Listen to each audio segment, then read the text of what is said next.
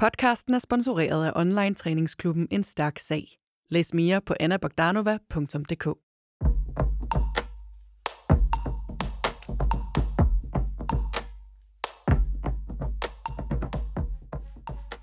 Du lytter til Styrkeløftet. En podcast om, hvordan du får en stærk krop i en travl hverdag.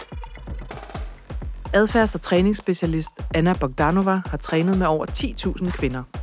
Og hendes løfte til dig er, at når du bliver stærkere, så bliver alting lettere.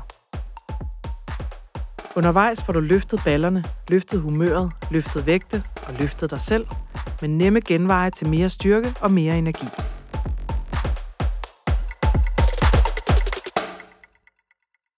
Hej og velkommen til tredje udgave af vores podcast om kvinder, styrke og krop, kaldet Styrkeløftet.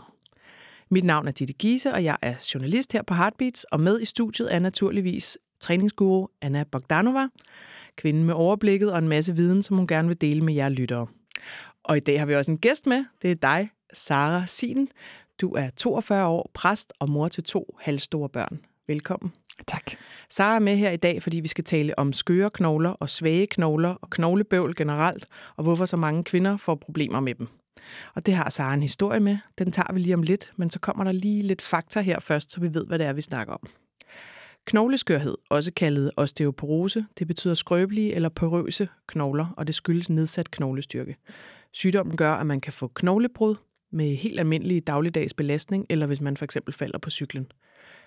Knogleskørhed det er en tilstand, som kommer med alderen, og cirka hver tredje kvinde og hver 8. mand vil få et knoglebrud, som skyldes knogleskørhed. Der er både arvelighed på spil og livsstil. Det kunne være for lidt kalk, for lidt D-vitamin, for lidt motion, undervægt, tidlig overgangsalder, rygning og forskellige kroniske sygdomme og medicinske behandlinger. Det var lige lidt fakta, så vi ved, hvad vi snakker om. Mm. Anna, den her podcast, den hedder jo Styrkeløftet, og det er populært i de her år at være stærk, både psykisk og fysisk. Men jeg tror ikke, der er så mange af os, der går rundt i hverdagen og tænker over, om vores knogler nu også er stærke. Knoglerne, de er der ligesom bare. Vi tænker nok mere over vores muskler og vores kondition. Men møder du mange kvinder i dit arbejde med træning og krop, som har knogleproblemer? Ja, der er faktisk en del, fordi at, øh, nu møder jeg jo rigtig mange kvinder, som er fyldt 40. Øh, og det er jo typisk, fordi at det er der, hvor man begynder at mærke, okay, min krop den har altså lige brug for noget mere, end det, jeg har givet den hed til. Øh, men der er jo faktisk rigtig mange kvinder, der begynder at... Øh, i den alder har de jo typisk en mor måske, der har fået konstateret knogleskørhed. Og så er det, at den her frygt bliver vækket i os. Åh oh, nej, bliver det også mig? Fordi at knogleskørhed er jo sådan, at det er, der er ikke nogen symptomer på det, før end at du så måske er faldet og har fået et brud. Og så er det der, hvor man måske... Altså, man kan ikke sige, at det er for sent, fordi selvfølgelig kan man godt træne sig selv stærkere. Øhm, men man kan jo gøre rigtig meget for at forebygge. Så det tænker jeg er helt vildt vigtigt at få sat ekstra fokus på. Hvad er det, vi kan gøre for at sætte ind i det, man kalder knoglebanken? Ja, sådan. Så vi har, Godt ord. så vi har noget mere at stå imod med øh, senere op i alderen, og vi kan forebygge fald, som jo er et stor risiko for forskellige brud, men også sørge for, at selv hvis vi falder, så, øh, så brækker vi ikke knoglerne Nej, så nemt. så skal vi helst bare have et blåt mærke. Ja. Det lyder ret uhyggeligt, det der med at gå og brække knogler. Nå, Sara, jeg skal lige spørge dig. Øhm, vi tager lige din historie, fordi du kæmper jo lidt med de knogler, eller har gjort det. Øh, du har fortalt mig, at du har en fortid med spiseforstyrrelse og med overtræning, og så har du ligesom andre kvinder bøvlet lidt med din krop og dit øh, selvbillede af den, ikke? Og så har du en mor, og du har haft en mormor, som har haft knogleskørhed, og som jævnligt har brækket knogler. Øh, og så har du selv været i farezonen, fordi du har fået konstateret osteopeni, som jo er et forstadie, øh, allerede som 24-årig. Det er jo meget ungt, ikke? Så prøv at fortælle os, hvordan øh, og hvornår det gik op for dig, at måske skulle du til at kigge lidt på de knogler der. Ja, tak for det. Jamen i virkeligheden, så tror jeg, at øh, det startede med, at, at jeg har også PCO, som gjorde, at jeg øh, i en tidlig alder, der var 21, fik at vide, at jeg ikke kunne blive gravid, og at jeg ikke øh, måtte blive tyk. Øh, og for at vide, at jeg ikke måtte blive tyk, var jo øh, noget af det værste, man overhovedet kan sige til et, en, en ung kvinde. Øh, så det begyndte jeg at træne rigtig, rigtig meget. Øh, og på et tidspunkt, så siger min, øh, min gynekolog til mig, har du overvejet, øh, nu hvor du ikke har menstruation af den slags, hvad dine øh, knogler, hvordan de har det? Og jeg tænkte, knogler? Prøv at se, jeg har knogler. Færre. Øh, de og lever deres eget liv. De, fuldstændig, de er der jo, det kan ja. alle være se, at de er store og tunge. Og, og, og det havde jeg nok i virkeligheden ikke lagt mere i, hvis ikke det var fordi, at, øh, at på vej op til mine forældre i toget, så mødte jeg en, øh, en kvinde, sådan en, hun har ikke været meget ældre, end jeg er nu, men hun sad sådan fuldstændig sammenbøjet og sammenkrøllet der i toget. Og, og uden at have sagt andet til mig, sagde hun, ja, jeg har jo knogleskørhed. Bare nogen havde fået mig til at gøre noget. Og som, som ud af ingenting. Okay. Altså, og jeg sad bare der og var, øh, jeg lige i starten af 20'erne og tænkte, what? det, det er et varsel, tænkte du måske. Fuldstændig. Der er nogen, der prøver at sende mig en besked. Det tænker jeg faktisk. Ja. Og så tænker jeg, at jeg må i hvert fald hellere gøre noget ved det. Mm. Og sagde så til min, øh, min gynekolog, at det ville jeg gerne have undersøgt. Og de fandt så, at min knoglemasse var øh, radikalt nedsat på det tidspunkt. Okay. Og hvad skulle der så ske? Jamen, de startede med at holde øje, og så skulle jeg øh, spise kalkpiller. Øh, og drikke en frygtelig masse mælk. Mm. Og, og sige det til et, øh, et, et menneske, som i forvejen døjer noget med at spise, og ikke har verdens bedste kontakt med kroppen, betyder, at, at jeg i hvert fald ikke ændrede en skid. Mm. Altså, for nu at være ærlig. Ja. Og, øh, og det var ligesom det. Ja. Heldigvis tror jeg måske, at min graviditet og mødet med min mand og lidt mere fornuftig kost gjorde, at, øh, at mine knogler så blev stærkere Ja. øh, faktisk igen. Så jeg blev udskrevet i løbet af øh, seks år inde på, øh, på Hvidovre. Øhm, men hvor de så siger, nu er min knoglemasse egentlig sådan, at den var okay igen. Ja. Men nu er der Og så... skal vi egentlig også lige sige, fedt du fik børn, selvom de sagde, at det ikke var sikkert, det kunne lade sig gøre. Ja, helt Så, fantastisk. Altså, ja, selvom Øh. udsigterne var dårlige. Det var de, øh, og jeg tror faktisk, at... Øh, nå, det, det var også en anden historie, men det var nok også noget med at få noget sund kost, mm. faktisk, øh, frem for at, øh, at være bange for at blive for tyk. Ja. Nå, men i hvert fald så fik jeg de her børn, og min krop øh, har haft det okay i flere år, og nu er den så måske begyndt at gå lidt ned ad bakke igen. Så, hvordan, øh, hvordan mærker du det, eller hvorfor tror du det? Først har jeg haft to øh, diskusprolapser øh, inden for to år. Øh, Ja, okay. Det, Og så i sommer forstod jeg foden, og man tænker, det er bare en forstuning. Den er bare ikke god endnu. Mm. Og måske, og nu kommer min mor så ind i billedet, ikke? fordi da jeg så siger det til min mor, øh, så siger hun, jamen så ved du hvad, dengang, da øh, jeg har brækket, øh, forstuet foden, der har jeg faktisk også brækket øh, nogle af knoglerne ude i foden. Og det har jeg Mhm. ikke tænkt over, før jeg egentlig var på vej øh, herind og, øh, og snakkede med hende om det. Jeg tænkte, måske var der faktisk noget der, der, der ikke var, som det skulle være. Måske er der faktisk, jeg har også brækket øh, håndledet, og altså sådan nogle, Mm. nogle Så du tænker faktisk nu, øh, hvor du er 42, og dine børn er lidt større og lidt selvkørende, at nu skulle du måske kigge lidt på de der knogler? Ja, Det var jo faktisk et rigtig godt tidspunkt, fordi det er ikke for sent endnu. Du er faktisk stadigvæk ung. tak. Men det er jo faktisk øh, altså det er ekstremt øh, vigtigt og værdifuldt, at du fortæller din historie, fordi at en af de ting, som faktisk er en stor risikofaktor for knogleskørhed, det er jo underernæring. Øh, og, og der kan man godt være sådan en underernæring, altså hvad snakker vi om, ikke? Men der er jo der er lavet studier på, hvordan at kalorierestriktion, som jo er i øvrigt også rigtig populært nu, fordi man plejer jo at sige, at man skal jo øh, under et vist antal, øh, altså man skal 25 procent i kalorier ned i forhold til, hvad man ellers vil spise, for at øh, sørge for, at man lever længere. Mm. Så det er jo sådan en, en trend, der lige har fået et nyt navn, der ligesom er dukket op, som Nå, stadigvæk altså det er handler det om... der øh, ketose og faste? Eller? Øh, ja, fast er jo en del af det, Ja. men man tænker, okay, hvis man ligesom dem, man ser, dem, der kronisk underspiser, de i virkeligheden lever længere, og det er jo sådan Nå, en, altså ja, så det er, vi taler stadig kalorierestriktion, som jo har fået populært i mange år at tale om, bare med forskellige etiketter på, ikke? Mm. Ja. Og der ser man simpelthen, at der sker et drastisk fald i knoglemasse, og øh, selv når man øger vægten igen, så er det ikke sikkert, at man får sin knoglemasse tilbage. Så det er ekstremt vigtigt at være opmærksom på, at, det, at man, altså, kaloriebalance er i hvert fald en vigtig ting at Ja. sørge for, for at undgå den her Mm. øh, form for, altså den her risiko.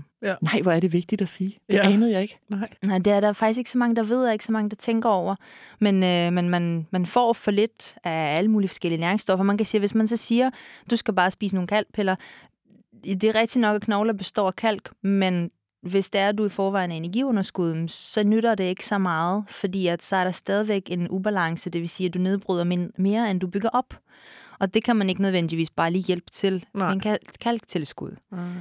Men øh, Sara, har du været meget sådan på slankekur i kalori- kalorieunderskud?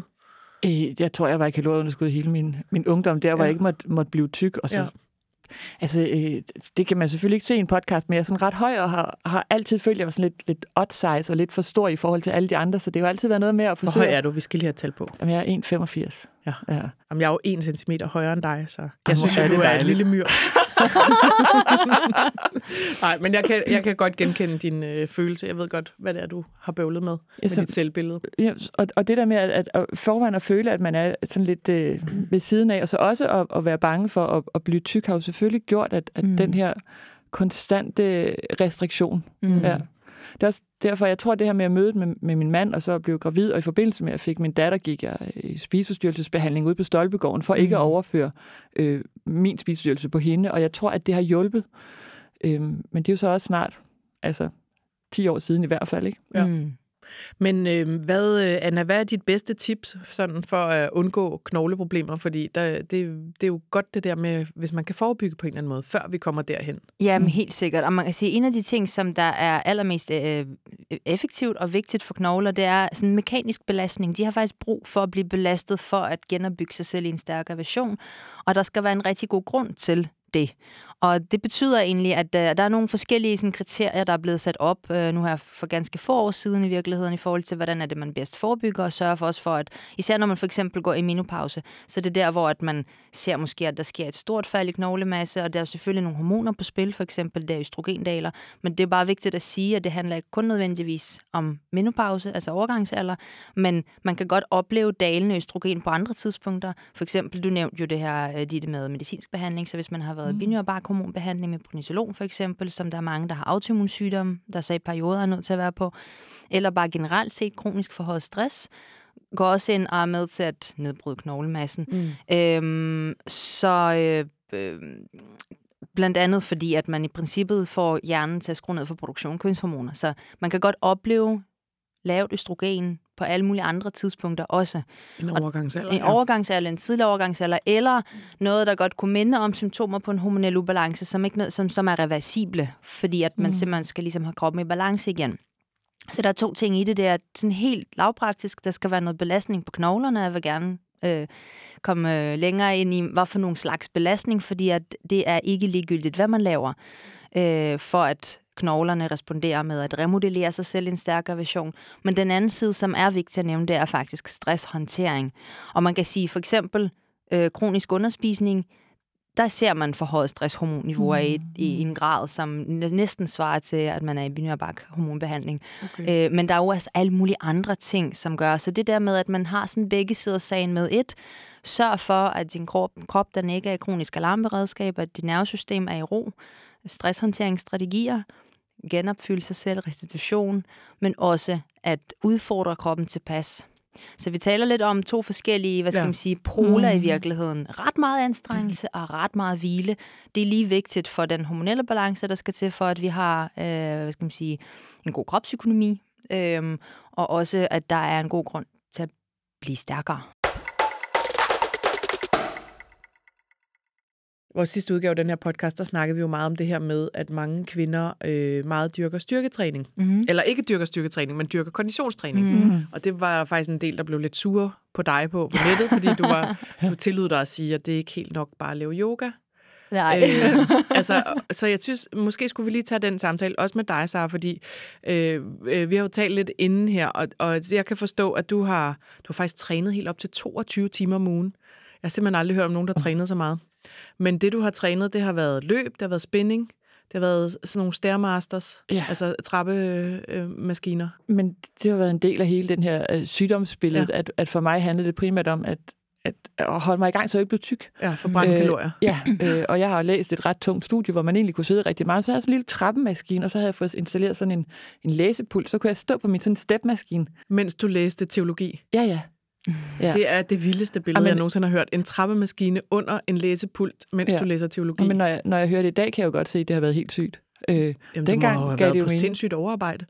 det tænker jeg egentlig. Ja. Altså, øh, og når du nu siger det her med hvile, mm. jeg Mhm. tænker, af, Ja. det har der jo ikke været meget af. Så har- har... har jeg jo slidt mine knogler mere, end jeg... Altså, Ja, måske. Altså- Men har du nogensinde styrketrænet?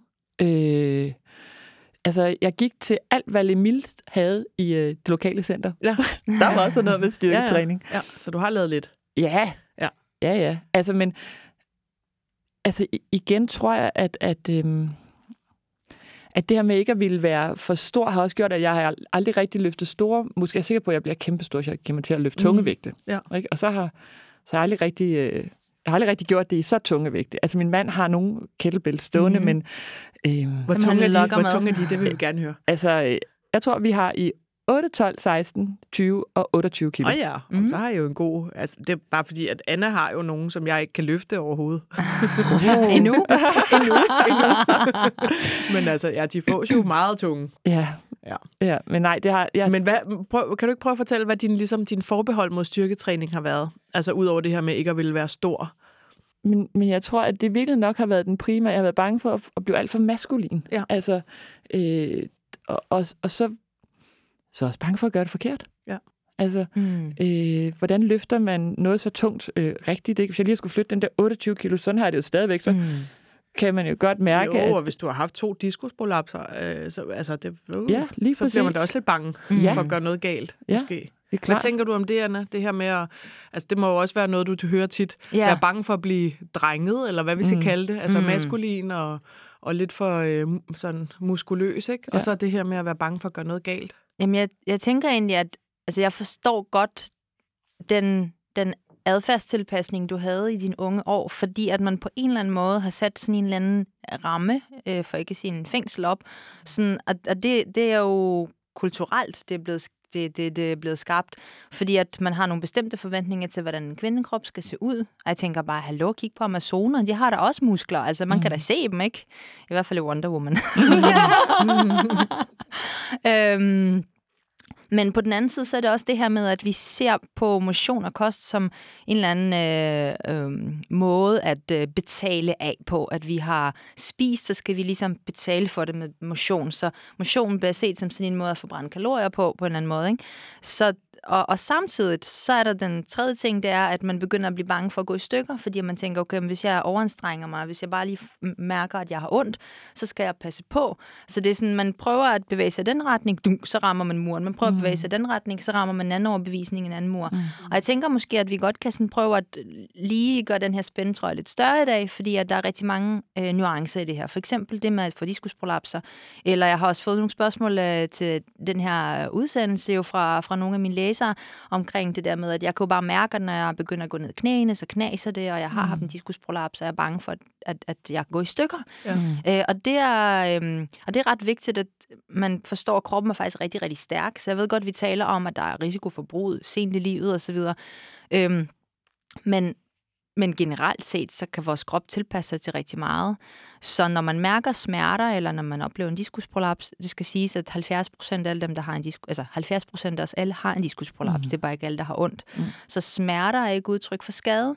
Og det er bare ret vigtigt at vide. Smerter er ofte et udtryk for, at din hjerne den er på vagt. Og sådan, okay, du er ved at forbruge flere ressourcer, end du måske har på lager lige nu, så prøv lige at spare på energien. Prøv, altså det er et udtryk for samlet belastning på en eller anden måde. Det er også et udtryk for øh, ikke bare fysisk belastning, men også mental belastning. Så hvis man, jo mere man er tilbøjelig til at tænke, hold da op, jeg er svag, og jeg går i stykker, og der er et eller andet galt med mig, jo mere vil hjernen komme i den her over, øh, overbeskyttelsesmode.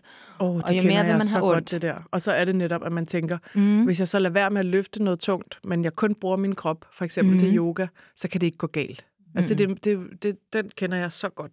Og for de fleste af os er det sådan, at det faktisk er lettere at løfte en kettlebell på 8 eller 12 kilo, end det er at løfte vores egen kropsvægt, som er jo noget tungere. Ja. Så det er jo sådan, for mange mennesker er det faktisk hårdere og sværere at lave kropsvægtstræning, end det er at lave vægttræning. Ja.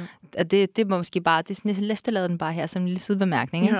Ja. Øhm, så det, det er i hvert fald vigtigt at på en eller anden måde at, at vide, at vores krop den bliver svagere og ikke bliver belastet.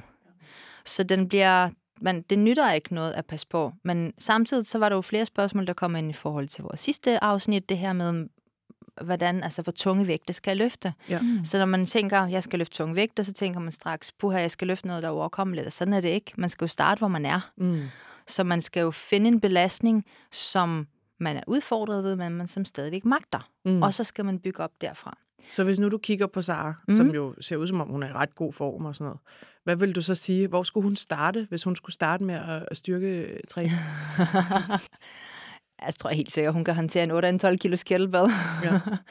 Men øhm, i forhold til den her øh, frygt, du nævnte for at blive for stor. Mm. Altså, vi kan helt sikkert gå ind i det her med selvbillede, og, og hvorfor må man ikke være det, og det behøver vi ikke at gøre lige nu, fordi jeg vil bare sige, at det vigtigste for overhovedet at turde gå i gang med det, er at vide, at et, der skal sindssygt meget styrketræning og kalorieoverskud til for at blive stor. Altså, vi taler, det er jo bodybuilding, øh, hvad skal man sige, verden. Det er hårdt arbejde at bygge muskler. Det er ikke mm. noget, man bare lige gør fra den ene dag til den anden. Men man kan sagtens bygge styrke, fordi det er jo ofte en neural connection. Det er hjerne, hjernens evne til at kunne tænde for mange muskelfibre samtidig, så du kan løfte en tung vægt, der gør det. Og med den, hvad skal man sige, med de få gentagelser, man skal træne for at bygge styrke, og for at bygge op de her hurtige muskelfibre, som faktisk er det, man ser svinder hurtigt ind øh, hos dem, der har knogleskørhed, det bliver man ikke stor af. Man bliver spændstig, og man bliver stærk, men man svulmer ikke op som sådan en Michelin-mand. Mm. Så det er, bare, det er bare vigtigt at sige, mm. at igen, vi taler stadigvæk, det er godt at bygge muskler. Jo, jo, men altså, det, muskelmassen kan godt være tæt, men ikke kæmpe stor. Så det, du siger, det er, at der skal faktisk noget ret ekstraordinært til, for at man bliver ja. altså, øh, for meget store muskler. Helt sikkert. Ja. Og det jeg også prøver at sige, det er faktisk, at vi snakkede om muskeltab sidste øh, mm. afsnit, og det hænger rigtig godt sammen med knogletab, fordi det, sådan, det, det hænger lidt sammen. Øhm, men det vigtigste, altså hvis vi er heldige, vi kan sige sådan, at med alle de faktorer, der er med til at, øh, at nedbryde vores krop, kan man mm. sige. Altså hvis vi er i underskud, hvis vi øh, ikke bevæger os, øh, hvis vi har perioder med kronisk stress, hvilket vi alle sammen har. Vi har alle sammen udfald, vi har mm. alle sammen perioder, hvor vi ikke laver en skid, og alle sammen perioder, hvor vi ikke får spist nok, får sovet nok, får drukket for meget kaffe. Ikke? Mm. Spis for meget. Mm. Ja, og så spis for meget, og så altså sådan, det svinger bare ja. frem og tilbage. Ikke? Så er vi heldige, hvis vi bare beholder det, vi har. Mm. Så jeg tror bare, når vi taler om muskelopbygning og knogleopbygning, så er det bare vigtigt at holde for øje, at vi sigter efter, hvad siger man, vi sigter efter mm. månen, lander på stjernerne, eller men vi sigter efter at bygge op, mm. men vi er ret godt på vej, hvis bare vi holder fast på det, vi har. Ja, og ikke mister det. Jo og ikke mister det, ja. ja. Okay. Så det er sådan, men kan man tale om, Anna, kan man tale om sådan en øh, knoglevenlig livsstil? Altså kan man, ja, kan man, kan man, hvad, kan man, hvad kunne man putte ind i sådan en knoglevenlig? altså man vil sætte lidt ind på kontoren, ikke? Ja. Hvis vi siger forebyg, Hvad, hvad altså lad os starte med at sige nogle ting, som er optimale at gøre, som ja. man siger, okay, det her, det virker bare. Ja. Og så kan vi tale om, hvordan kommer man dertil, fordi det er jo klart, at man skal ligesom arbejde sig op mm. dertil. Ikke? Det, som er vigtigst for knogler, det er faktisk at vedligeholde muskelstyrken. Ja. Fordi at det er det, der er med til at forebygge fald. Og det er også det, altså for at vedligeholde knogler, så har man brug for noget belastning direkte på knogler. Det kan for eksempel være, når man lander, når man løber, eller når man hopper, altså sådan noget vægtbærende aktiviteter, hvor man opnår stød. Mm. Men på den anden side, så kan man også have noget, som, hvor musklerne hiver i knoglerne. Og det er jo så muskelspænding, det er mm. styrketræning, hvor at, at man skaber så meget spænding på musklen, at den ligesom hiver i knoglen, og den er nødt til ligesom hive igen på en eller anden måde. Ja. Eller sådan, ah, du må ikke, altså, så må jeg blive stærkere, når du hiver så meget i mig. Ikke? Ja. Og det er sådan mekanisk stress, man skaber for at genopbygge. Ikke? Øhm, så det er ligesom, det, det kan man arbejde med. Så vi skal vedligeholde muskelstyrken, og vi skal sørge for, at, at, at den belastning, vi udsætter vores muskler og knogler for, er relativt stor. Mm. Og det betyder, at den skal være øh, større end vores dagligdags aktiviteter. Så det er ikke nok, det er ikke bare nok gå en at tur. løfte en uh, indkøbspose. Nej, eller sådan noget. Nej, det er det altså ikke. eller støvsuge. Nogle gange, når jeg går rent, tænker jeg, at det er også motion. Det hedder, øh, det, vi kan lave et andet afsnit om det, det hedder NEPA. Ja. Det betyder Non-Exercise Physical Activity, som faktisk er en stor kilde til hverdagsbevægelse. Ja. Hverdagsbevægelse, ja. ikke? Men ting, man ikke nødvendigvis tænker, altså, men der er sikkert nogen, der laver vacuum fitness på et eller andet tidspunkt, ikke? Ja. Det, men... Hvad med sådan noget med mad? Altså, kan man spise sig til stærke knogler? Ja, det eller, det, ko- eller kosttilskud? Eller sådan, kan man gøre noget der? Øh, jamen, jeg er ikke færdig med træning endnu. Nej, undskyld, undskyld. Ja, videre, videre med træning, ja. Videre med træning. Vi, Men vi træning er vigtigst. Knoglestyrken er livsstil. træning er vigtigst, fordi ja. at... Øh, altså, det er jo sådan use it or lose it. Ja. Så vi er nødt til at bruge vores krop. Mm. Vi er nødt til at udfordre den for at holde fast på de her knogler og for de her muskler. Øhm, så det er vigtigt at sige, at det skal ikke være repetitivt. Så man kan sige, jo, som udgangspunkt vægtbærende aktiviteter, hvad så med løb? Ja, ja, det er fint, men knoglerne tilpasser sig ekstremt hurtigt og bliver dogne, hvis det er, at du så bare bliver ved med at gøre det samme. og du laver den samme bevægelse hele tiden. Så man er nødt til at udfordre sin krop og gøre noget, som er måske, øh, hvor du tilfører meget kraft, og så holder en pause. Tilfører meget kraft og holder en pause. Øhm, sådan så du ikke hele tiden bare bliver ved med det samme. Ja. Jeg tror, vi har alle sammen prøvet det der med at have et program i et fitnesscenter, Mhm. og så gå rundt og gøre det samme hele Mm. tiden. Og så sådan, ej, det er også lidt hårdt i dag, så ej, vi tager lige 5 kilo af, eller sådan. Ja. Altså, er det det, du mener med, at man ligesom skal lade være med at gøre det samme hele tiden? Ja, det er både, altså, det er både det her med vægten selvfølgelig, at Ja. man er nødt til at skrue op. Ja. Øh, men man kan ikke, altså, det er umuligt at skrue vægten op sådan lineært og blive ved med at stige, så man er nødt til at finde nogle andre knapper at skrue på.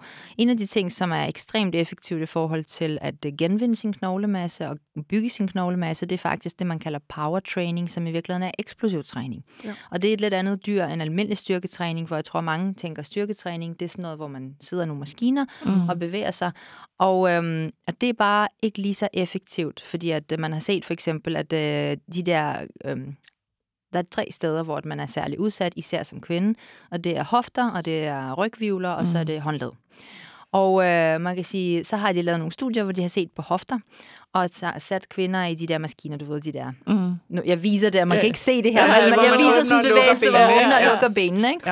Ja. Øh, og så det der med, hvor man strækker øh, benene, og man bøjer benene og sådan noget. Og det er mindre effektivt end en gåtur. Ja, okay. Så gider jeg da ikke lave den mere. Nej, vel? Så jeg siger, okay, som udgangspunkt, så vil jeg helt sikkert foretrække nogle helkropsbevægelser. Man skal gerne lave det stående, så det vil sige, det er bedre at lave squats med en vægt, end det at lave leg press, for eksempel. Øh, og man kan sige, vi tager lige det forbehold, der hedder, at for ikke at gøre folk super overvældet, vi skal nok slutte af med nogle sådan helt konkrete, okay, hvad, hvad skal du starte med? Mm. Men nu taler vi om det optimale, og man skal bare ligesom vide, at det, man skal starte et sted, mm. og så kan vi godt bevæge os ud af. Så hvis man aldrig har lavet noget før, og den eneste, man føler sig tryg ved, det er en eller anden maskine i et center, hvor man lige sidder mm. ned og Ja, presser. fordi så kan man jo føle, at man der, kan der, man, ikke? der kan det ikke gå så galt måske. Nej, Der er et præcis. billede af, hvad man skal gøre, Ja. og så efterligner man det. Så får man om ikke andet en eller anden form for en kropsfornemmelse. Så begynder Ja. man at kunne mærke, at jeg kan faktisk godt styre min krop. Ja. Så kan jeg godt begynde at stole på den. Og det er det vigtigste. Så man skal ligesom øh, starte der mm. og op, oparbejde en eller anden form for, gud, det er min muskel, jeg kan spænde den, jeg kan strække den. Okay. Mm. Og så begynder vi at arbejde med noget, som stiller det større krav. Så vi, og vi skal relativt hurtigt ud i noget, der stiller krav til stabilitet, for eksempel. Fordi at det er også en af de ting, det her med, at hvordan at undgår du at vælte? Jamen det er, at du rent faktisk er i stand til at blive stående, hvis der er nogen, der skubber til dig. Ja. Øhm, så det der med at træne sin kernestabilitet og sin balance, at træne med en vægt i en side, øh, i stedet for en fastlåst maskine, altså frie vægte i stedet for maskiner. Mm. Vi skal sådan progrediere den vej. Øhm, og så nævnte jeg det her med power training, den her Ja, eksplosion. det er eksplosivt, det sad jeg også Ja. og tænkte over. Hvad kunne det være? Det kunne for eksempel være kettlebell swings. Det er jo klart min weapon of choice, Ja. ja. hvis det er, fordi den har lav skadesrisiko, du står. Ved du, hvad en kettlebell øh, Det er den der, hvor er? man ligesom Ja. ja. svinger Når du kettlebellen. knækker vel noget med ballerne, når du svinger en kugle. Og, men er man, altså, jeg, når jeg ser, tænker jeg bare, at man Ja. ja. ikke bange for at blive trukket af sted, og kan man spænde i maven, eller altså, hvordan undgår man at... Jamen altså, det, det, det er super, ja, ja. Det, det alle undrer sig over det, når de sådan ser dem, fordi det ser voldsomt ud, fordi det går så stærkt. Ja. Så man kan sige, før man begynder at lave kettlebell swings, der vil jeg helt sikkert starte med at lave samme bevægelse, som i princippet er at folde hoften, det vil sige skyde numsen tilbage, og så frem igen til midten. Midterlinjen, det vil at lave dødløft. Det vil sige, at du står med en vægt mellem fødderne for eksempel, og så øver du dig i at sådan spænde dig selv op på den måde, der, der, hører, der, der gør, at hele bagsiden arbejder på at ligesom strække mm. hoften, og du rejser dig op med den her vægt. Mm. Så man starter selvfølgelig et sted, hvor man lærer at styre bevægelsesbanen, og man lærer at spænde op i toppen, og så øger man tempoet. Men når det så er sagt, så er swings for eksempel for de fleste mennesker mere sikre end for eksempel at lave hop, box jumps ja. eller et eller andet, Ja. som også er super godt for knoglerne, men der er bare en større skadesrisiko, fordi at de færreste af os øh, har øvet os i landinger først. Mm. Og det, du talte om det der med forstuet ankel for eksempel, mm. ikke? Ofte så sker det, fordi at man simpelthen har dårlig fornemmelse for, altså fordi man ikke er i stand til at tilpasse positionen og lige hurtigt stabilisere sig, inden at man ender i den her forstuede position. Så, så det handler om at skabe en anden form for en øhm, led- og muskelkoordination først. Så jeg vil ikke begynde at lave hop, Nej. og for rigtig Nej. mange mennesker vil jeg altid starte med swings, før overhovedet lave løb, hvis ikke de er vant til det. Fordi at man skal træne sin evne til at lande, Mm. Ja. og til at kunne, altså løb foregår faktisk på et ben, så du er nødt til at stabilisere hele kroppen og modtage stød Ja. ja. et ben ad gangen. Ikke? Det er sådan relativt kompleks. Ja. Super effektivt, når man er i form til det. Fordi så kan man netop lægge den belastning, der skal til, og den fart på, men man skal lige træne sig op til det. Ikke? Jo, Jamen, jeg tror, jeg har forstuet mine fødder, og altså i hvert fald 15 gange, jeg har spillet basket, Mm. og man hopper op og lander forkert, når man Mm. mm. kommer ned, Ja. ja. og så er det bare, åh, oh, fuck, nu gør det ondt i et halvt Ja. ja. år, ikke? Mm. Øh, og faktisk øh, pensionerede jeg mig selv fra basket af den årsag, fordi jeg bare var sådan, nej, nu kan jeg ikke mere. Men hvor meget tid brugte de for eksempel i jeres opvarmning på at lave øh, fodbølger og øh, koordinationsøvelser med fødderne? Intet. Nej, Vi vel? gik bare i gang med at løbe. øh, og så øh, øh, Mhm. øh, har det at spille basket, jeg, nu spiller jeg lidt igen, fordi jeg har lavet en, øh, en kurv i min indkørsel. Øh, drømme går i opfyldelse nogle gange, ikke? Men øh, jeg har bare det problem, at jeg glemmer alt omkring mig, når der er en bold, så skal jeg bare vinde. Ej, hvor fedt. Øh, så, så der er ligesom et eller andet sådan, øh, altså jeg glemmer alle de fornuftige ting, mm. som man skal gøre for ikke at blive skadet. Ikke? Ja. Og det er farligt. og så også det der med at have den der bevidsthed, øh, som jo er sådan ret mandet, at en gang har jeg været god til det her, Mm. så Ja. det er jeg sikkert stadig. altså, det er sådan, den, den er også lidt farlig, ikke? Og det er jo også det, jeg har med styrketræning, Mm. mm. fordi jeg har faktisk været rigtig god til at styrketræning, Mm. mm. træne, øh, og nu er jeg i gang med at prøve at lære det igen med dit mikrotræning og tilsat noget henne hos en fysioterapeut mm. i Mm. et træningscenter. Men jeg kan godt huske, at jeg har dødløftet mm. altså 60-80 Mm. mm. kilo og sådan noget, ikke? Og nu, skal, nu starter jeg jo helt forfra, ikke? Mm. øh, og står med de helt små øh, vægte, og synes på en eller anden måde, kan det ikke være lige meget, når det er med Ja. så lidt vægt, ikke? Det, det ved jeg godt, det ikke kan, for det siger du. øh, men man skal jo ligesom starte et sted, Det ikke? er sådan en stemmebånd, der kører ind i. Ja, ja. det er det. Men, men Anna, jeg forstår ikke helt, fordi jeg har brækket mit håndled, mm. og, øh, og nu siger du, at, at løb er godt for knoglen, men hvad gør det ved mit håndled? Altså, du Løb siger, gør ikke noget ved din håndled. Hvordan kan jeg at, så øhm, styrke det? Jamen, øh, du holder fast i en kælper, når du løber swings, for eksempel. Er det, er, er det at holde fast i en kettlebell? Er det, ja, det at holde fast i en tung vægt. For lad os nu sige, at du laver dødløft, og du løfter en tung kettlebell eller en vægtstang eller et eller andet. Ikke? Der sker jo nogle hiv og, og noget, hvor du er nødt til faktisk at forholde dig til, du er nødt til at holde, holde fast på det her. Ikke? Så det her med at arbejde med en grebstyrke er faktisk også ekstremt vigtigt for at, øh, for at vedligeholde sundhed både vores hænder og vores håndled, mm. og både muskler og muskelstyrke eller grebstyrke, mm. også bare generelt set korreleret med længere levetid. Mm. Så jeg vil hellere træne min grebstyrke, end jeg vil øh, overveje kalorieunderskud. Ja. Hvis man skulle vælge noget i forhold til længere levetid, så ja, Ja, vil jeg klart bare træne stærke hænder i stedet for. Okay. Det vil, så det vil sige, at når du siger det her med, at kvinder mm. typisk har dårlige knogler, så mærker man det i hofterne, man mærker det i hænderne. Mm. Og så kan man simpelthen styrke den, øh, altså de knoglerne ude i håndledene, Mm. ved at holde i de her kettlebells. Ja, fordi de har også sådan et, øh, de har jo det her skiftende tyngdepunkt, du er hele tiden nødt til at forholde sig til. Så det vil sige, at du er nødt til at lidt stabilisere hele tiden, uden at du nødvendigvis er klar over det, men for at kunne holde igen på den, for at det ikke er kettlebellen, der styrer dig, men for at det er dig, der styrer kettlebellen. Det er så en måde at gøre det på. Jeg, det er min foretrukne måde, og det lægger jeg ikke skjul på, for jeg synes, det er klart der, hvor man får mest effekt for den tid og energi, man investerer. Men der er også andre ting, som for eksempel både hjælper på ens øh, balance og stabilitet, og det her at lave kravl for eksempel. Der kan du jo øve dig i at lægge mere vægt på din håndled og kontrollere det, og stille og roligt, ligesom, man, der kan man styre lige, hvor, lang- hvor meget, hvor meget skal numsen fremad hen mod hænderne, og hvor meget skal den tilbage for at tage noget vægten af. Åh, oh, nu flytter jeg mig lige fra mikrofonen. øhm, men, øh, men det er også en, altså det der med at lægge vægt på hænderne.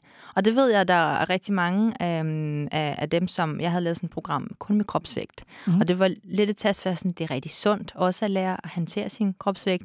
Men der var faktisk rigtig mange, der blev sådan helt jeg, jeg kan faktisk ikke stå på alle fire, det gør ondt, og jeg føler mig øh, akavet, og jeg kan slet ikke øh, stabilisere mig selv, jeg vælter. Jeg tænker, hov, så det er derfor, man skal træne det, blandt Mm, andet. Fordi mm. at, øh, at det der med at, at lære at øh, kunne, øh, hvad skal man sige, kunne lægge vægt Mm. på sin led, øh, det er altså også ret vigtigt. Og så tror når man begynder at mestre det, altså de fleste stopper, fordi de tænker, jeg er dårlig til det, så gider jeg ikke, vel? Men når man lige når over den der fase, hvor man for, finder ud af, hov, det er ikke farligt, to, jeg kan godt finde ud af det, det er ikke så elegant, men det går derhen, ikke? Så vil man jo netop også gerne vinde tillid til sin krop. Mm. Så vil man netop finde ud af, Gud, jeg kan det godt, og så finder man den der kontakt igen, den der kropsfornemmelse, du talte om, Sara, ikke? Den, mm. sådan, at den mangler. Den eneste vej til at få den tilbage igen, det er faktisk at udforske sin krop, måske i nye positioner og på nye måder, og opdage, at den kan mere, end du tror. Mm. Men det der med de der håndled og kunne bære sin egen vægt, er det derfor, der er så mange kvinder, der ikke kan finde ud af at lave, øh, så mange kvinder, også mig, mm-hmm. ikke kan finde ud af at lave armbøjninger? Altså, der har jeg bare lagt mærke mm. til, altid når jeg er på træningshold, mænd kan sagtens lave armbøjninger, mm. og også kvinder, vi kan ikke, eller ligger på knæ mm. og kæmper lidt, og sådan, at der er, det er enormt svært, synes jeg. Jeg tror, det er fordi, altså for de fleste, jeg skal bare lige sige, jeg hader selv armbøjninger. Mm. Ja, eller Og arm, virkelig. det hedder også armstrækker, ikke? Armstrækker eller armbøjninger, ja. man bøjer dem, og så strækker man dem. Jeg ved ikke, det skal man altid lave på sådan nogle træningshold, og jeg synes, at Ja. alle kvinder kæmper sindssygt meget med dem. Mm. Det kræver øh, faktisk rigtig meget core-styrke. Det kræver, at din underkrop hænger sammen med din overkrop på en eller anden måde. Det kræver, at du er i stand til at styre dit bækken, at du er i stand til at styre dine mavemuskler. Det kræver faktisk rigtig meget af hele kroppen, Mm. som så skal være øh, sådan lidt guitarstreng spændt for at du kan få lov til at udvikle kraft fra dine arme. Mm. Så rigtig mange gange, så handler det om, at... Øh, og vi måske, altså, det ved jeg ikke, jeg synes i hvert fald rigtig meget, vi talte om det sidste også, det der med, at hvis jeg har en, en øh, kunde, der står foran mig, og jeg prøver at skubbe, så kan de næsten ikke holde igen, fordi overkrop ikke hænger sammen med underkrop. Mm. Så det er måske bare fordi, at kvinder ikke nødvendigvis er vant til at træne kontaktsport på den måde, øh, eller måske træne mere isoleret, eller måske, I don't know, træne mest baller end arme, så er der i hvert fald nogle ting, der lige skal arbejdes på. Ja. Men, øh, men man starter jo bare et sted, så man kan sige, jeg vil starte med, øhm, jeg vil aldrig lave armbånden på knæene, Mm-mm. fordi der træner man netop ikke den her øh, spænding i mavemusklerne, så kan man bare stride med numsen og være helt åben med mavemusklerne, og så stadigvæk kunne lave noget med armene. Mm. Og så kommer man ikke videre. Så op ad væggen, eller op ad vindueskarmen, eller op ad en stol, sådan så man stadigvæk er nødt skråt. til at holde sig selv. Ja, En skrå armbøjning. Ja. skrå armbøjning, ikke? så man ikke skal Ja. så langt ned, men når man stadigvæk er nødt til at skabe den her core styrke og sammenhæng. ja. Okay. Mm. Vi skal også lige høre, det, vi var jo i gang med et punkt, der hed knoglevenlig livsstil, og så snak, nu har vi snakket noget om træning, men jeg vil også bare gerne høre, øh, kan man også gøre noget med mad eller kosttilskud? Mm. Øh, jeg ved godt, det kan man ikke kun. Mm-hmm. Altså, det er ligesom, man skal sætte ind over hele linjen, men du havde for eksempel så fået at vide, at du skulle spise kalktilskud. Mm. Øh, det, vi er mange mennesker, der ikke rigtig spiser så meget øh, mælkeprodukt i vores hverdag. Øh, det kan være øh, klimahensyn eller et eller andet. Hvad tænker du om det der med kosttilskud og kost? Jamen altså... Øh, skal lige være på, ikke? det er... Det er rigtigt, det er lidt øhm, farligt at sige noget om kosttilskud i, øh, i dag. Det, der jeg synes er interessant, det er, at øh, man ved selvfølgelig, at knoglerne består af calcium. De består også af protein. Øhm, så det er selvfølgelig vigtigt, at man har nok calcium. Og hvis man, man vil ikke opdage, at man ikke har nok calcium, fordi hvis man for eksempel mangler det, fordi at man ikke spiser mælkeprodukter, øh, eller man ikke spiser nok grønne grøntsager, altså man skal virkelig spise mange grønne grøntsager for at få nok calcium, skal bare lige siges. Øhm, og det er rigtig godt for alle mulige ting. Det er bare ikke så mange af os, der gør det på daglig basis, vel? Øhm, så, så hvis man ikke har det, så vil, man, så vil man nemlig tage fra knoglebanken for at sørge for, at der er nok calcium til alle mulige andre ting, vi har brug for, men ikke nødvendigvis, øh, så vil vi ikke vide, at vi trækker på den der knoglekonto. Mm. Øhm, så calcium er en rigtig god idé.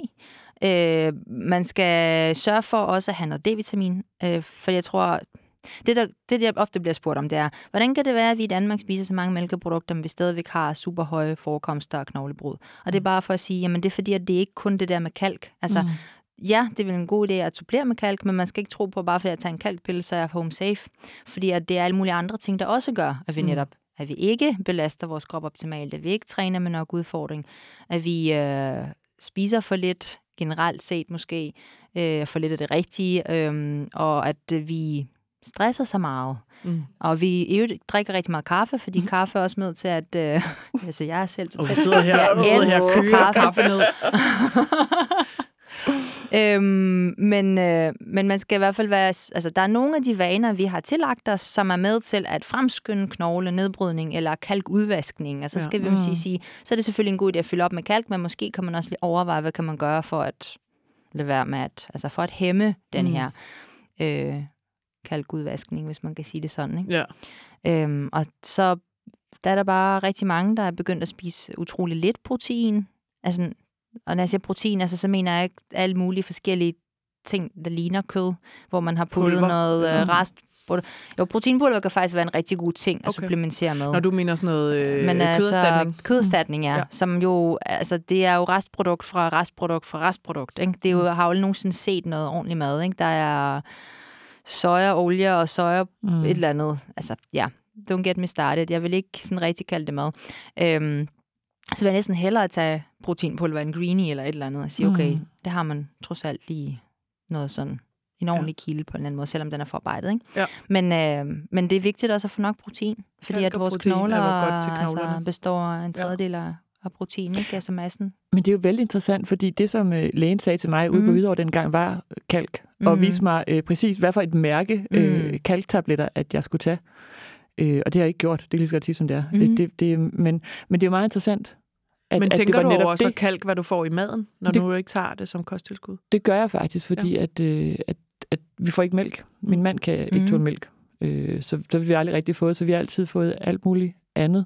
Og jeg er helt enig med dig om de der øh, erstatningsprodukter, der erstatningsfeta, som primært består af, af alt muligt. no.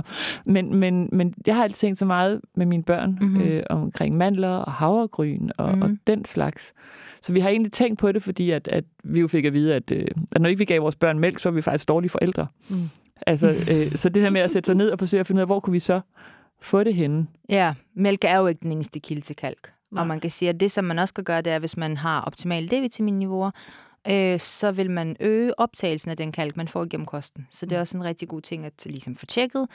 Det er bare, at hvis man har mere D-vitamin, så vil man også optage en større del af den kalk, Og det har vi jo et får. problem med i Danmark, især ja. om vinteren, ikke? Det er D-vitamin der, ja. fordi mm. vi ingen du, sol får. Ja, mm. præcis. Og hvis du spørger min mand, som jo bor udenfor nærmest, mm. så vil han sige, det er det, vi skal gøre, vi skal være mere udenfor. Ja. Og så er det så, at man så finder ud af, det vil være optimalt, så jo mere man kan komme ud, jo bedre. Mm. Og få noget dagslys og få noget sol. Og hvis man ikke kan det, så kan man godt lige supplementere Men de fleste af os, Sara Anna, vi har jo stillesiddende kontorarbejde. Mm som på en eller anden måde modarbejder alle de fine ting, vi sidder og hører her. Ikke? stillesiddende kaffedrikken. Ja, det er stillesiddende kaffedrikken. ja, ja, ja. ja.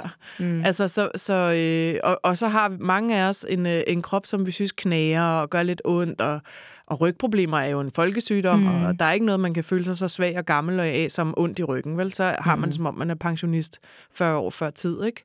Øh, så så hvad, hvad fanden skal vi gøre med, at vi på en eller anden måde har indrettet os helt forkert? I for, altså alt, hvad du fortæller, så gør ja. vi det forkerte. De fleste af os, ikke?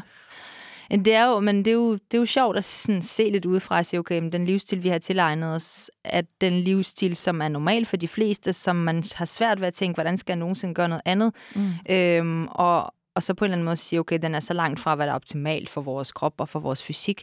Og det er jo så der, hvor jeg tænker, okay, måske kan mikrotræning netop komme ind i billedet, fordi at øhm, det der med at skabe bare nogle små bitte pauser, hvor vi så rejser os op og gør noget andet. Så rygsygdom, eller ikke rygsygdom, rygsmerter er sådan en uh, folkesygdom. Mm. Og det er noget specifikke rygsmerter, og man har fundet ud af det bedste, man kan gøre det træning. Mm. Det, altså, så jeg tror, det er den der... Øhm, lad os nu sige, hvis du er sulten, hvis maven rumler, mm. så har man en idé om, jeg har brug for noget mad af en eller anden art. Hvis nu er kroppen værker, så er der de færreste af os, der tænker, jeg har brug for noget bevægelse. Mm. Ja, for så har man lyst til at ligge sig på en sofa. Ja, Hvis noget gør man... ondt, så tænker man, jeg ligger mig på en sofa, og så bliver det kun værre. Ja, og ondt, det, og, altså for de fleste af os, så det når man mærker smerter, eller når man ligesom rejser sig op, åh, oh, ryggen, mm, åh, oh, ja. et eller andet, så er det simpelthen fordi, at vi netop har bevæget sig lidt, og mm. kroppen har mistet, så hjernen har mistet overblik over kroppen, så den passer bare ekstra på og siger, åh, jeg ved ikke, hvad der foregår. Ja. Det er bare det, og så skal man styrke den der kropsfornemmelse igen ved mm. at bruge sin krop. Så jeg tror helt sikkert, at det er sådan, det er sådan en kæphest, jeg har, ikke? Det der med, at vi skal på en eller anden måde lære at gå ind i nogle, altså skabe nogle rum, hvor mm. vi udfordrer vores krop. Selvfølgelig ikke ud over det, vi sådan øh, tænker, altså man skal ikke skubbe sig selv ud af sin grænse lige med det samme. Øh, man skal nok bare prøve at bare udforske. Kan jeg lidt mere med min krop? Hvad mm. hvis jeg tager en lidt tungere kettlebell? Hvad hvis jeg lige spænder lidt ekstra hårdt op? Hvad hvis jeg lige fokuserer og gør det her ordentligt? Bare en lille smule, ja. så vil man netop udvide mulighedsrummet. Så vil man sige, gud, det kan jeg godt. Ja, så tænk, det ikke er farligt. Altså ja. der, der, den der følelse af at være bange for at gøre skade mm. på sig mm, selv. Mm. Vi skal til at runde af, men jeg kunne godt tænke mig lige, øh, som her det sidste, lige at spørge Sara og snakke med Sara om, hvad, altså, hvad skal, hvad skal Sara gøre nu? Fordi mm. hun har knogleskørhed i familien, og hun har faktisk forudsætninger for selv at få det. Det må mm. vi jo desværre sige. Så hvad skal hun sætte ind på kontoen nu? Hvad skal, hvad, hvad, hvad, hvad skal Sara simpelthen gå hjem og gøre? Fordi jeg tror, der vil sikkert mm. sidde lyttere, der kan genkende noget af det, som du har sagt her, ikke? med at have en ungdom, hvor man har, har kæmpet for at være slank, Mm. øh, og så også have noget arveligt, kan vi jo Mm, godt sige, mm, ikke? på en ja. eller anden måde. Altså det korte svar vil jo være at gå hjem og så starte på noget styrketræning i et format, du sådan kan se dig selv i til at starte med, så du bare bliver tryg ved det. Og så noget, som rent faktisk både udfordrer din stabilitet, skaber noget bedre kropsfornemmelse og rent faktisk også giver dig følelsen af styrke. Og man kan sige, at inden at man begynder at arbejde med en vægt, som er tung nok til at skabe forskel for knoglerne for eksempel, så det der med bare at øve sig i at spænde op, og sige, okay, det kan godt være, at jeg arbejder med lidt vægt, for jeg er bange for at komme galt afsted, men så forsøger jeg at klemme hårdere om dem. Jeg forsøger at skrue benene i gulvet. Jeg forsøger, lad os nu sige, at man står foran en væg, og man forsøger at skubbe væggen. Så det med at øve sig bare at lægge lidt flere kræfter i, vil helt sikkert et, hurtigt give dig en større kropsfornemmelse og tillid til kroppen, og gør dig klar til at kunne have lyst til at forsøge med noget, der er lidt tungere. Og så vil jeg sige, så er det, så, så er det, det der med at øhm, øh, skabe sådan systematisk øh, fremgang. Det er en af de ting, som også er vigtige. Så det der med, at du starter et sted, hvor du tænker, det kan jeg helt sikkert godt magte, og så er det fremgangen derfra, der vil gøre forskellen. Så det er, at det ikke absolut set, du skal lave noget super tungt og sådan her, for at det virker. når du skal starte, hvor du er, du skal blive tryg ved det, og så skal du arbejde dig op af hele tiden. Fordi det er jo også desværre sådan, at hvis du ikke udfordrer kroppen, og hvis du ikke skaber det, man kalder progressiv overload, og hvis du bare stopper, så mister man lidt det, Ja. man har optjent. Så det er, det er på en eller anden måde for, en, for et billede af, at det træning, du skal lave, det har et formål at styrke din krop. Øh, det er ikke for at forbrænde kalorier, det er ikke for at øh, øh, se ud på en bestemt måde, men begynder at se træning som noget, som er ligesom en, en daglig kalkpille, du skal tage resten af livet, som du sådan et rum, du træder ind i, hvor du er fokuseret, og hvor du forsøger at udfordre dig selv og sige, okay, hvad kan jeg i dag? På en eller anden måde? Du gav mig sidst en, øh, en, en, øh, en øvelse, som jeg ved ikke engang, om den er en øvelse, men du sagde bare, prøv bare at stå med en kettlebell i hånden. Mm. Prøv bare at gå lidt rundt derhjemme med, og, altså, og jeg har bare ligesom gået med den ind til kroppen rundt, ikke? Mm. Øh, og det er jo en meget simpel øvelse, men det er bare en, lidt, at du træner dig selv i at løfte noget, ikke? Mm. Øh, og den synes jeg faktisk øh, giver super god mening. Men det, jeg hører dig sige, er også samtidig, at, at der ikke rigtig er et mål. Det er ikke sådan, at jeg kan sige, yes, nu kan jeg tage 28 kilo, så er, så er jeg i mål. det, det er noget med hele tiden at blive ved med at, at fortsætte med at, at lægge vægt på. Det er noget med, at hver gang du træner, du tænker, jeg kan noget mere, end jeg kunne sidst. Og det kan være forskellige ting. Det kan være, at du kan stå på et ben uden at vakle, når du så holder en kettlebell i hånden. Mm. Det kan også godt være, at du kan løfte en tungere kettlebell. Det kan godt være, hvis du laver swings, at du kan lave med mere power. Så det er det der med at sige, okay, ikke sådan nødvendigvis have et absolut mål for, hvad du skal, men du skal bare gøre det lidt bedre, end du gjorde sidst. Velvidende, at det kan man ikke hver eneste dag. Og nogle gange har man brug for at skrue lidt ned, for så at kunne skrue op, men sådan derhen af, det der med, at man prøver ligesom at sige, okay, fordi hvis, hvis man går i fitnesscenter, hvor man ser rigtig mange, eller et typisk tip til at få mere motion i træningen, eller motion i hverdagen, vil være sådan et, Nå, men så skal du bare stå på et eller andet, mens du ser film. Okay, mm. men hvis du kan noget andet, mens du træner, så ligger du ikke nok kræfter i. Altså, så kan du næsten lige så godt lade være. Det er dem, der sidder i fitnesscenteret og cykler, mens de læser, eller Ja. sådan noget, ikke? Ja. Er det dig, så? Er det, det, det dig, der plejer det? ja. Nå, du læste jo teologi, mens du lavede, var på Stærmaster, ja. Altså, så hellere at sige 5 minutter eller 10 minutter, men dit fulde fokus er der. Og jeg vil bare lige sige, at hvis du står med en tilpas tung kettlebell, så kan du ikke være andre steder. Og hvis du kan være andre steder, så er den ikke tung nok, eller så, er du ikke, så står du bare og hviler med den, i stedet for at sådan arbejde dig op imod den. Ikke? Så ikke på Instagram, samtidig med, at man er i fitnesscenter, eller hvad man nu laver. Heller mindre, men mere fokuseret, så Ja. ja. man helt sikkert opdager, at der er en forskel. Og, og, og så vil jeg bare ligesom sige, at nu har vi jo i de tidligere afsnit også snakket om, hvor vigtigt det egentlig bare er at finde noget, man kan komme i gang med. Mm. Men et budskab er også, at man, man skal sørge for, at der er systematisk fremgang. Mm. Fordi at sporadisk træning giver sporadiske resultater. Ja. Så man skal gøre det, man kan overskue nu og her, men man skal på en eller anden måde vide, at der skal være fremgang i det. Mm. Øhm, Og ja. det er det, du øh, har skabt det her mikrotræningssystem til. Ja. At lige skrue lidt op hele tiden, og så regelmæssigheden, ikke? ja, og der er mange forskellige knapper, man kan skrue på, men Ja. generelt set, der skal man i hvert fald hele tiden sørge for, at man udfordrer sig lidt mere, Mm. end man gjorde sidst, fordi kroppen er jo også blevet stærkere siden sidst, så det Mm. mm. kan man godt. Men hører da også sige, at der er håb også for knoglerne? Altså, at, Ja. at dit og jeg også kan øh, blive stærkere på knoglerne her fremover. Helt sikkert. Kæmpe, kæmpe, kæmpe forskel. Altså, så gå efter at øh, skabe noget, så arbejde med noget mere power og noget mere styrke, fordi at musklerne og knoglerne hænger også sammen, så jo mere muskelstyrke du får. Det kan også godt være, at man ikke kan nå at genopleve. Lad os nu sige, at man sidder og man har fået konstateret osteopeni og osteoporose, og osteoporose øh, så kan det godt være, at du ikke kan genopbygge din knoglemasse fuldt ud. Men du kan bygge muskelstyrken, som så forebygger fald, som stadigvæk gør, at du så faktisk ikke mærker til, at du har mm. lidt mere skrøbelige knogler. Ja. Så noget med hele tiden at sætte lidt ind på kontoen. Ja, mm. simpelthen. Det var godt sagt. Nå, det var en øh, utrolig spændende samtale, og jeg, jeg er rigtig glad for, at vi kunne tage den her samtale i den her podcast, fordi det er ikke noget, man hører så meget om det her, og det er også de reaktioner, vi hører derude, da du lancerede det her emne, Anna, at det synes du, vi skulle snakke om. Mm. At øh, det, det er sådan en underlig skjul ting, som, som kvinder først hører om, når de står i problemerne. Ikke? Mm. Så nu håber vi, at der er nogen, der har lært lidt om forebyggelse. Øh, og så kunne man jo lave et helt program om, hvad man skal gøre, når man først er der.